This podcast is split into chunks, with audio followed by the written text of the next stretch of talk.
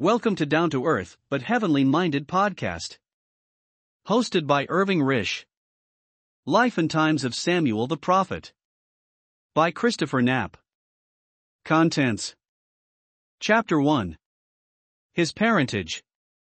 2. His Birth. 3. His Mother's Song. 4. His Childhood. 5. His Predecessor. 6. His Call. 7. His early ministry. 8. His 20 years silence. 9. His ministry resumed. 10. His rejection.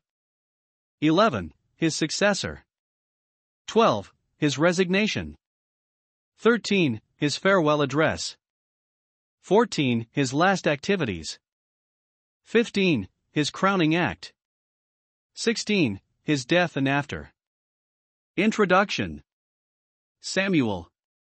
What memories rise up at the mention of this name redolent with all that is lovely and dear to the Christian's heart, a name honored of God, and coupled in his word with that of Moses and Aaron and David. Psalm 99 verse 6, Jeremiah 15 verse 1, Hebrews 11 verse 32.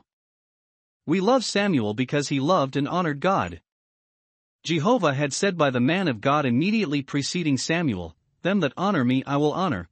1 Samuel 2 verse 30, and this word was fulfilled to a marked degree in the career of Samuel, into whose instructive life we are about to look. This will appear in detail as we proceed in our study. Suffice it to remark here that through all the changes of times and government in Israel during his long life, from the rule of the judges, including his own, to that of the kingdom under the unhappy Saul, he was held constantly in honor, even in his retirement from public life in Ramah, and at his death, he was universally mourned and honored with a national burial. 1 Samuel 25 verse 1. Samuel has been called the Israelitish Aristides, but the comparison reflects honor on the Athenian rather than on the Hebrew. He was the first of the successional prophets, Acts 13 verse 20, 324, though Moses, and even Abraham, were prophets before him, Psalm 105 verse 15, Deuteronomy 18 verse 18. His name, heard or asked of God, is strikingly indicative of one of the chief characteristics of his godly life of intercessory prayer, in which he sometimes, like his great antitype, continued all night. 1 Samuel 15 verse 11, Luke 6 verse 12. He ever stood inflexibly firm for the word of God, as witness his prompt execution of Agag, and from his lips have come down to us the words were spoken on that occasion, which has meant so much to the people of God ever since. Behold, to obey is better than sacrifice, and to hearken than the fat of rams. 1 Samuel 15 verse 22. Yet we find that he was not devoid of tenderness.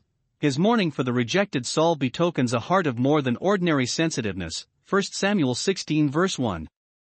Samuel is one of the very few blameless characters of biblical history, for we must not conclude from the complaint of the people, ever ready to exaggerate, when seeking an excuse for a course in which their conscience is uneasy, that Samuel had really failed in reference to his sons, or refused to remove them, had it been in his power to do so. It is possible that he was not as exacting of them in connection with the exercise of their judgeship as he should have been, though there is no certain evidence of this. They were his natural and legitimate successors, and were perhaps the bee that could be had at the time. No, we love to think of him as Samuel the blameless and honor him, not only for the exalted position he occupied, and for his work's sake, but for his personal excellencies as well. With these few words of introduction, we proceed to the happy task of a more minute examination of his life, his character, and his times.